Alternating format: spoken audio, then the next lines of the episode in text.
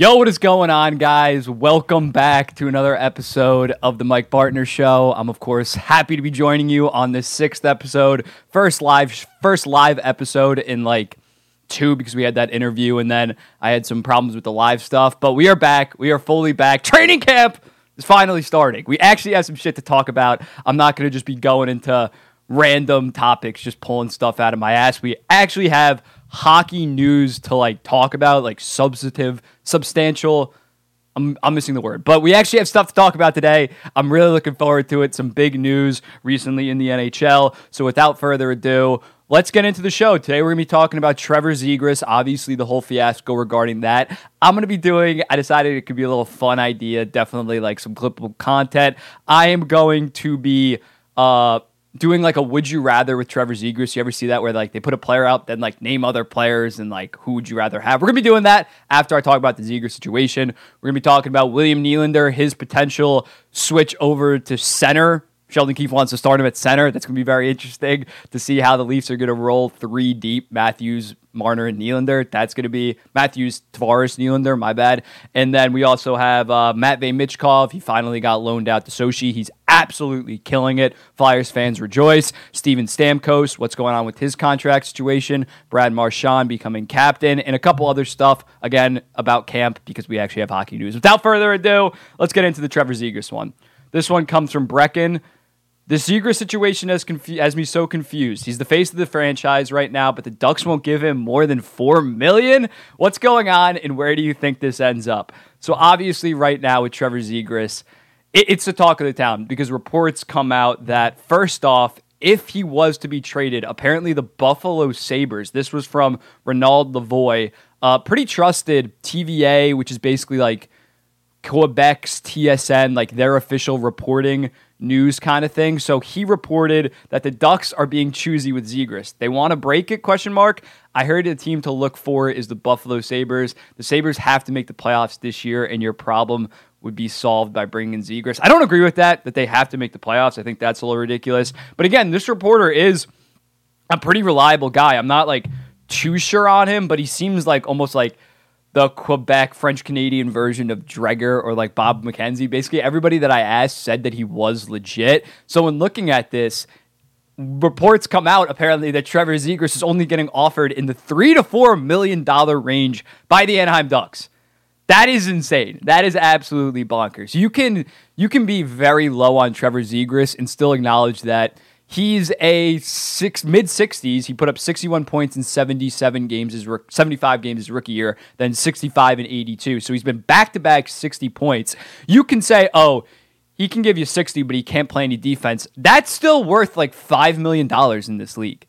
That's the crazy thing. Like that is absolutely ridiculous that they're not willing to give him more than 4 million dollars apparently. That is just straight up disrespectful. I understand in like an arbitration scenario, you're not going to be you're going to lowball him like that, then the arbitrator is going to come in the middle. But in terms of negotiations, even if it's restricted free agency, that is a lowball of all lowball. If it came out and they were saying, "Oh, we offered him five million, I'd say that's low, but five million still decent second liner money. Four million at this point in the NHL is what you give like your good third liners. That's what you know, like Blake Coleman got like 4.75 from the Calgary Flames on like a six year deal. So, in terms of that, that is just straight up disrespectful. Because, yes, again, Zegras, not the best defensively. He is, I'm not sure he's ever going to become a legit two way beast in the NHL, an actual number one center, but the offensive potential is there. He's so elite at passing the puck. Primary assists, 85%. Shots off high danger passes, 79. High danger passes, 89%. For those listening on audio, let's pull up the J Fresh. And he has an 85% war finishing. So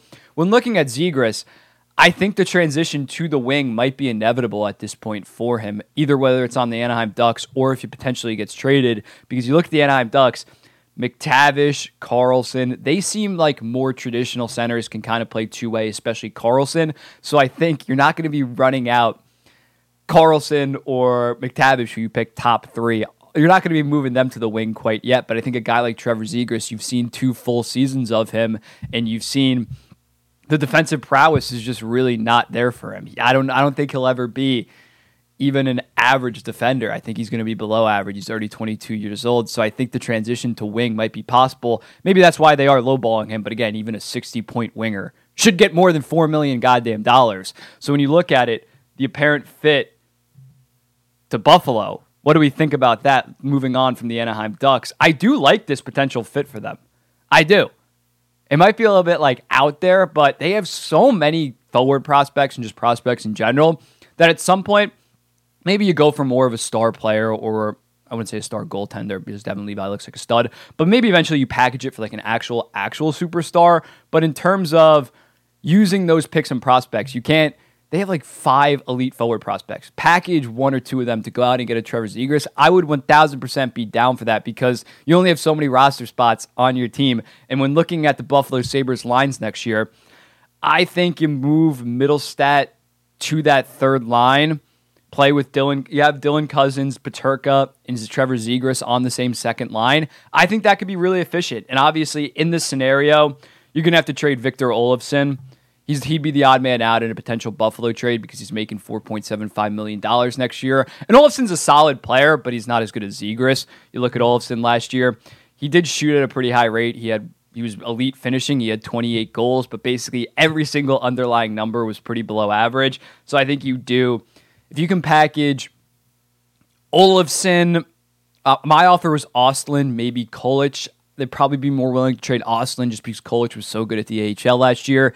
If you can package Ostlund, a first, and Olofsson, maybe even a second, now it'd probably have to be a first. But if you can package that, I think you're making your team better for next year. And even when it comes to Zegras, I know they're not going to have a ton of salary. They, they have a ton of salary cap right now, but they have it structured so well with Dylan Cozens signed long term, Tage Thompson long term. Dahlin and Power might be pretty expensive, but I think they would have the money to sign Zegras, definitely at least on a bridge. When looking at it, maybe you sign Zegras to a bridge in a three year, $7 million deal. And then whenever or maybe like six million because he's getting lowballed so much. But whenever he's up in three years, you could always flip him. You could always flip his restricted free agency right. So it's almost not a rental, but if the price isn't that high for the Anaheim Ducks, which I don't think it can be, considering he hasn't taken that superstar step next yet, he isn't a full full superstar. I think something in that neighborhood could work. Will it happen? Probably not. I think eventually, once if if this goes into the season, I think either Zegras will realize, oh, I might just take the entire year off and just make nothing, compared to maybe a one or two year deal at 4.5, $5 million. You got to weigh your pros. Like William Nylander sat out, but at the end of the day, he was like, yeah, maybe I could get 7.3 on the open market, but if I miss this following year, then that negates all that progress. So when looking at Trevor Zegras, I do think he is eventually going to resign. I don't think that's that controversial, but it's going to be a battle. I think Pat Verbeek is going to drag this into the regular season overall, and because he's he's showed to be a pretty aggressive negotiator. Troy Terry, they got the deal done mainly because Troy Terry, while a very good player, he's 26. Yeah, he's 26. Like they both wanted to work on a long term deal. I understand the Ducks not being willing to quite yet give Trevor Zegras a mega deal or giving him that much on a bridge. Which I mean, they do have a ton of salary cap, but I understand Verbeek's not just going to be handing out massive contracts and setting that tone. So when a Carlson, say Carlson explodes his first three years, and then he wants a ten million dollar deal whenever his ELC's up, or McTavish the following, McTavish goes for sixty points next year, he's going to want a massive deal. So I, I respect Verbeek for standing his ground, especially in a season where the Ducks, it doesn't really matter if Zegras is out there the first couple weeks of the season, they're going to suck regardless. So I kind of respect that, but it also is if it is only four million dollars they're offering, that is disrespectful. That is straight up disrespectful. But now I kind of wanted to do something with Trevor Zegras. I have uh, my Instagram up, going through some of these players with Trevor Zegras. I decided to ask you guys for players for me to compare Trevor Zegras to. I'm going to put it up.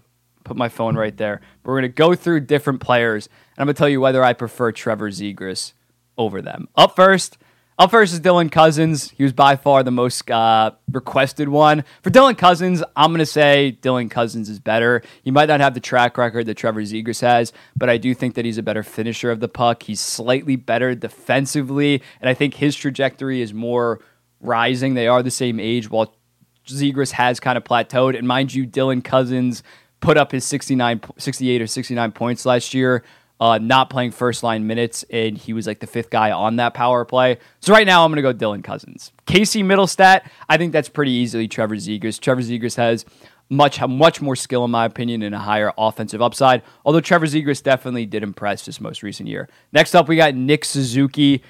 Nick Suzuki right now, I think, is a better player than Trevor Zegras. Will he be a better player in two to three years because Zegras is two years younger? I'm not so sure. I think Zegras has far more offensive potential, but Zegras, uh, Suzuki is the better overall player. So in three years, I think Zegras might be the better player. But right now, for next season, I'm going to go with Suzuki. Josh Norris, that's really tough. If we get Josh Norris, 2022 Josh Norris back, I'd go with Josh Norris. He was solid both ways, scored 35 goals. But for next year, I think I would go Trevor Zegras just because I know I'm getting like mid 60s points. Josh Norris apparently still isn't taking contact in training camp. That's a little bit concerning. So right now I'm going to go Trevor Zegras. Matthew Boldy, that's pretty easy. I'm easily going Zegras. Matthew Boldy is basically Zegras level offensive production with far better defense. He's one of the most underrated defensive players in the entire league. So give me Matt Boldy over Trevor Zegras. Joel Eriksson my clone. Joel Eriksson he puts up about the same offensive numbers as Trevor Zegras, while also like Matthew Boldy, being fantastic defensively. I don't think that's that controversial. Nick Schmaltz, Nick Schmaltz. I'm gonna go. I'm gonna go Trevor Zegras. Uh, Nick Schmaltz is very good. He's been almost point per game the past two years, but he does play with Clayton Keller.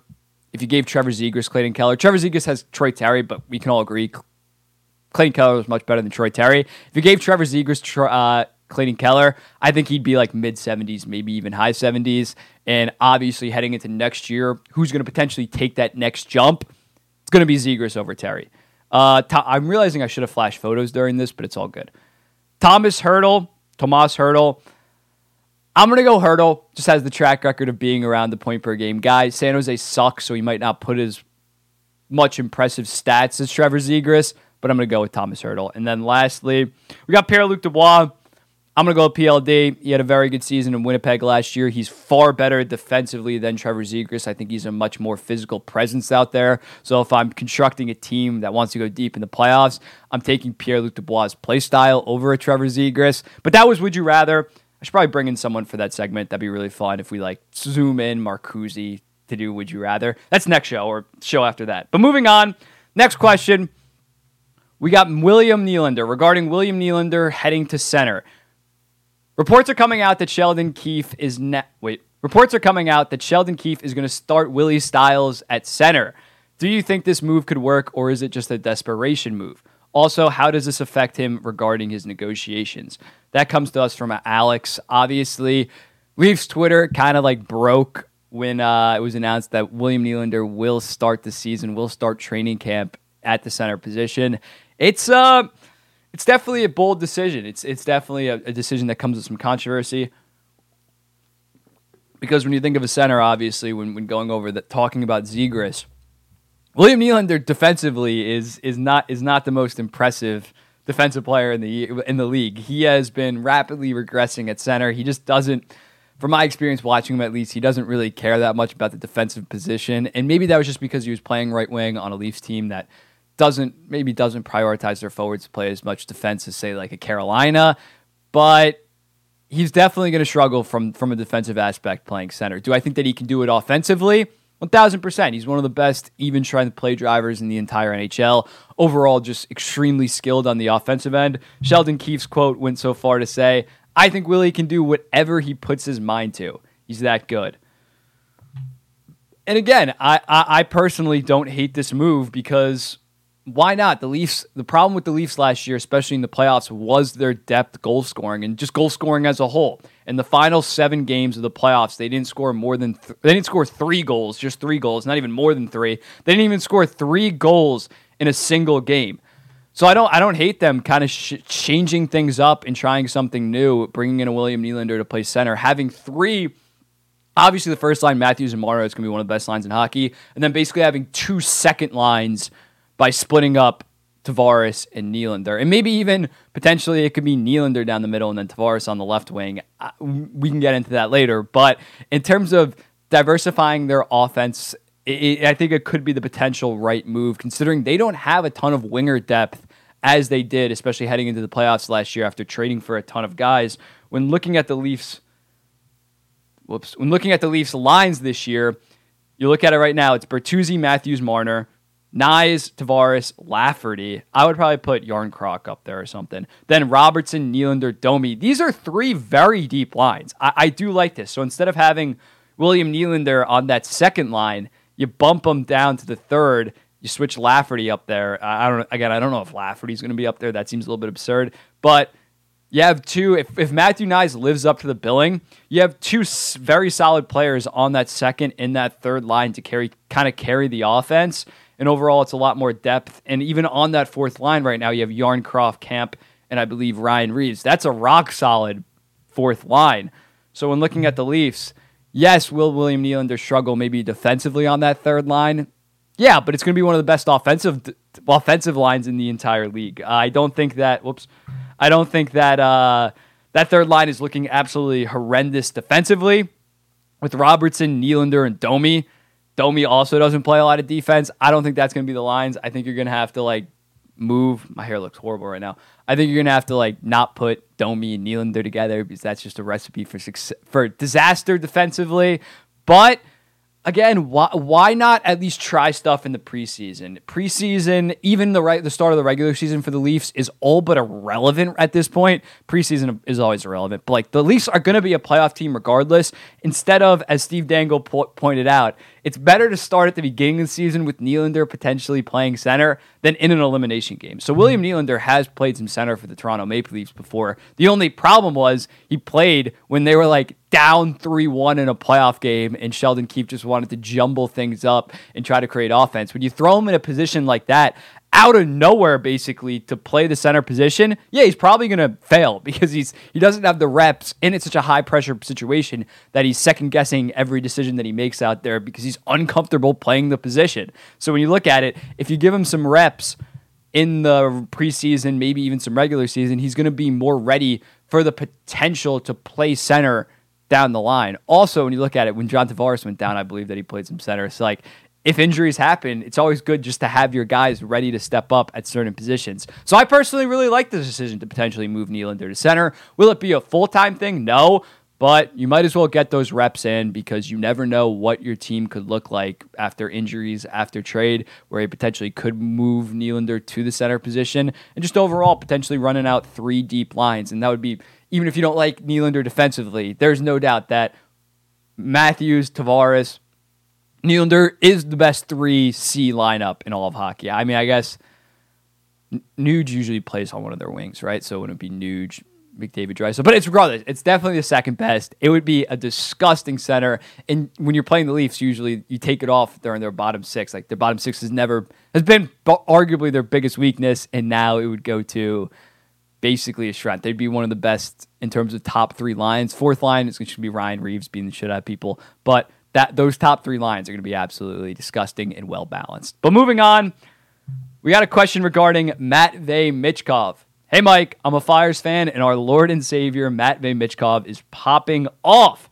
Thank God he got away from SKA. What do you think of him thus far? So, yeah, Matvey Michkov, there was the whole controversy at the start of the KHL season. He was healthy scratched for like SKA St. Peter, St. Petersburg's first two games, and even 2024 top five, top three projected pick, Ivan Demidov was playing like five minutes a night. Like they were not playing their young guys. So Matvey Michkov ended up getting loaned out to H- HCK Sochi. Sochi, where the Olympics Olympic Games were in like 2014, I want to say. So he went over there. They're not the best team, but it's a place where he can play against good competition and play first line top power play. And as a result, this comes from us from Grav. Grav Matvey Michkov threw four games with HK Sochi. Two goals, three assists, five points, one game winning goal, already fifth in Sochi scoring, 19 shots on net, uh, shots on goal, and 16 minutes of average ice time, and he's a plus three. So it's crazy.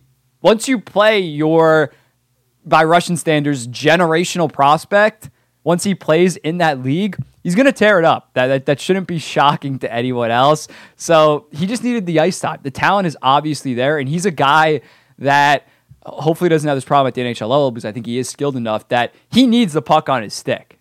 Like he is not an off the puck defensive beast that that like you don't notice on the ice, but he does all the little things right. Like uh, he's not that kind of player. He is a flashy, smart, skilled, high IQ guy that you give him the puck and he just creates offense for your team. So obviously, when he was on SKA, if he wasn't playing that much or not playing at all, he he does he does not.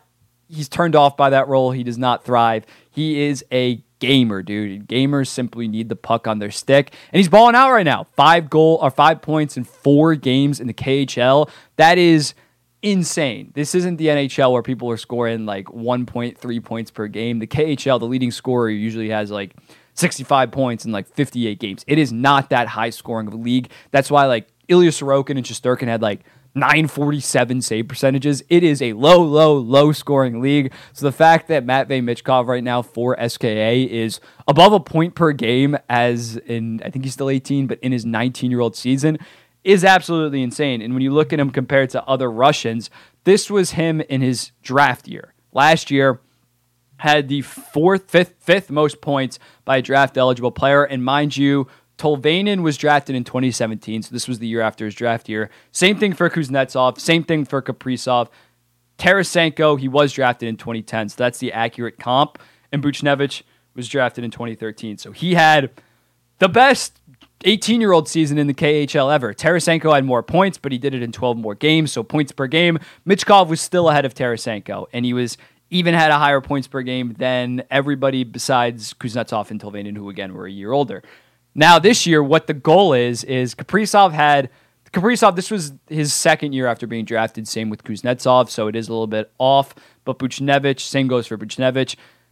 This is what he has to compete with in terms of a 19 year old season. I think he's going to be probably third on this, considering he's already has five points in four games for Sochi. So he is going at a historic rate and he's setting records at his age group. And mind you, those guys were drafted the year before. So he is so far ahead of the pack in the KHL. He is smashing records. And again, going back to this list, uh, Kaprizov, superstar. Kuznetsov in his prime, fringe top 10 center. Buchnevich, one of the best two way players in the league.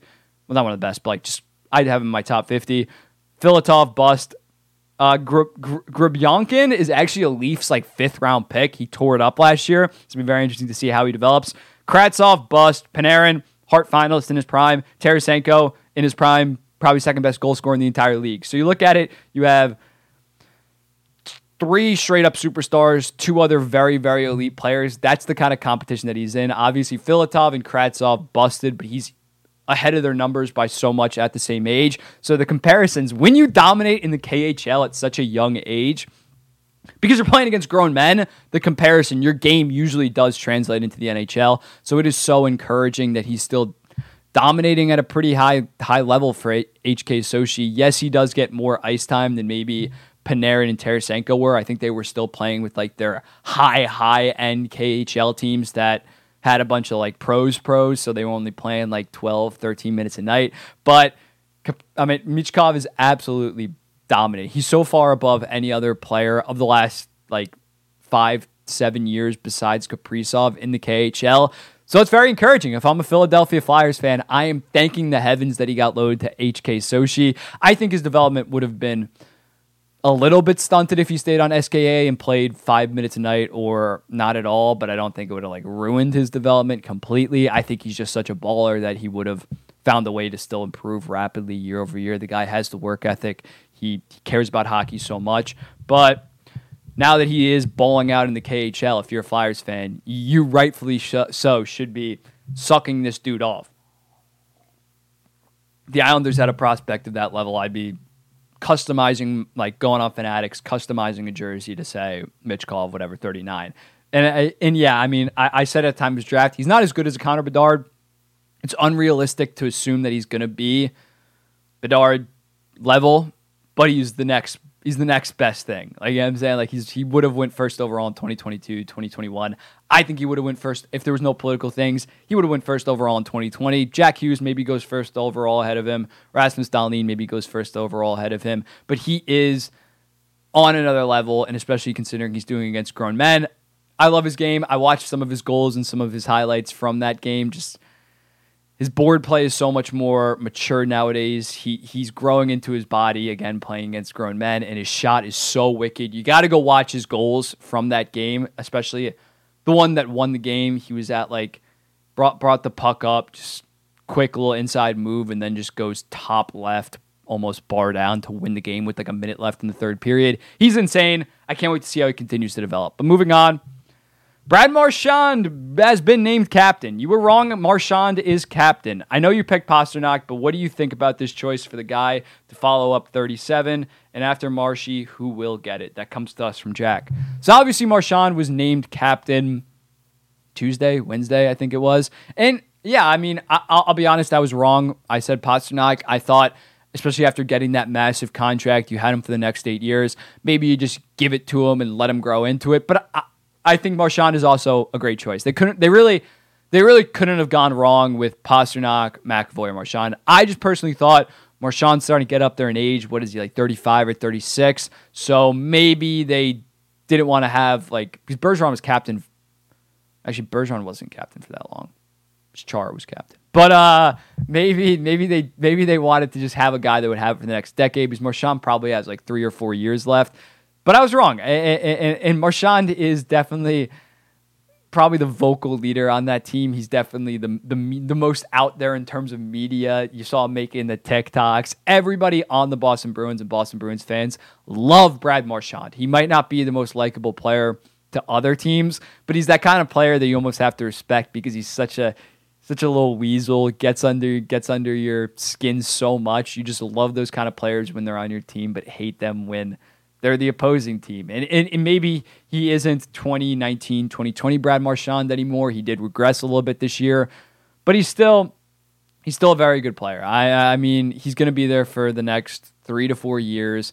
It's going to be very weird because I don't think Boston is going to be that good next year. How how does he deal with that? He's going to have he's going to have a tough captaincy to deal with considering all the change to kind of bring the boys back. Imagine getting the captaincy after setting the goddamn record and then you lose in the first round. How do you regroup and get those boys on the same page again to go through another season after such a magical season that ended in absolutely dis- absolute despair. Maybe that's why you give it to a Marchand now instead of a Pastrnak McAvoy, who at 26, 27, having to deal with that. That might be a little bit too much for them. Marchand has been around here for a while. He was on the team when the Bruins from like Oh, what was it, 2015 to 2017, didn't make the playoffs. They had a little bit of a dip. So he's seen versus McAvoy and Pasta, it's basically been smooth sailing since they joined the team. Marchand's been there for a cup, for a little bit of a down year, for the ups, for the downs. So I, I, I do like the pick, and I think, I think once he retires, I want to say it would be Pastrnak, but maybe it might, it might be. I think I'm gonna go with McAvoy. If they weren't gonna go Pasta now after his record-breaking season, I'm not sure they ever will. I just realized my lighting is very, very bright on me. Jesus. Um, but yeah, that's my thoughts on that. Another question. Stamkos and his contract. Stamkos is a free agent next summer, and according to him, he is disappointed that the Lightning have not really engaged in extension talks. Man, that was a run on sentence. Is there a chance they both move on next summer? That comes to us from Kurt.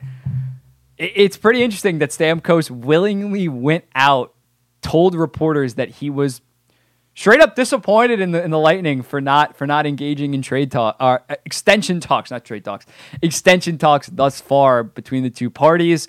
But I kind of see where the Lightning are coming from. As much as Stamkos is given to that franchise and is a legend forever and going to have his n- number retired at the Amalie Arena in Tampa Bay, one of the most underrated arenas in the entire NHL, in my opinion. When I went for the Islanders game, obviously they lost. Side note, but great arena. But uh, Stamkos wasn't the same player as he was last year. He put up two seasons ago, he put up 106 points. It was absolutely insane.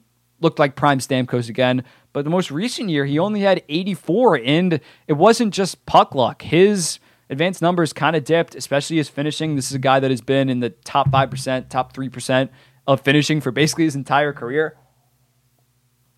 Even his finishing numbers dipped for like the first time in his career, which is not encouraging for a guy that turns 34 this year. So I can't really blame the Lightning for saying, yeah, you just dipped by like 20 points and, and it wasn't a fluke. So we're going to wait and see how you do this season before we potentially commit to you for another two to three years because if the regression continues and they give him this contract this summer that doesn't kick in for another year, they gave him like two years, $8 million, and let's say he regresses again and is only like 70 to 75 points, not saying that he will, but if it happens, then when that contract kicks in, it's immediately an overpayment, and he's only getting older, and there's two years left on that deal. So I don't blame the Lightning for for saying, let's see how you look at the start of the season this year. If you're still a point per game, above a point per game, scoring at like a 35, 40 goal pace, yeah, we'll give you your three, two, three year deal. We want you to be here forever. But if if you slow down again, we're not, it's going to be it's going to be seven million. It's going to be six point five. We can't we're, we're still trying to win. This isn't like Kobe Bryant at the end with the Los Angeles Lakers when he was like, "We're rebuilding, but you got to pay me thirty million dollars a year because of all I did in the past." Tampa is still trying to win, as much as it would stink to. I don't think that they're actually going to like move on. Like, but in terms of negotiating, they they they can't just be writing blank checks. They have so many guys making so much money between what's Head, Hedman's actually on a pretty decent deal. Hedman's not making that much, but Sergachev's making 8.5, Kucherov 9.5, point 9.5. Vasilevskiy, I think, is nine point. Like they're all like making like nine point five million now. Hagel's also making six point two five.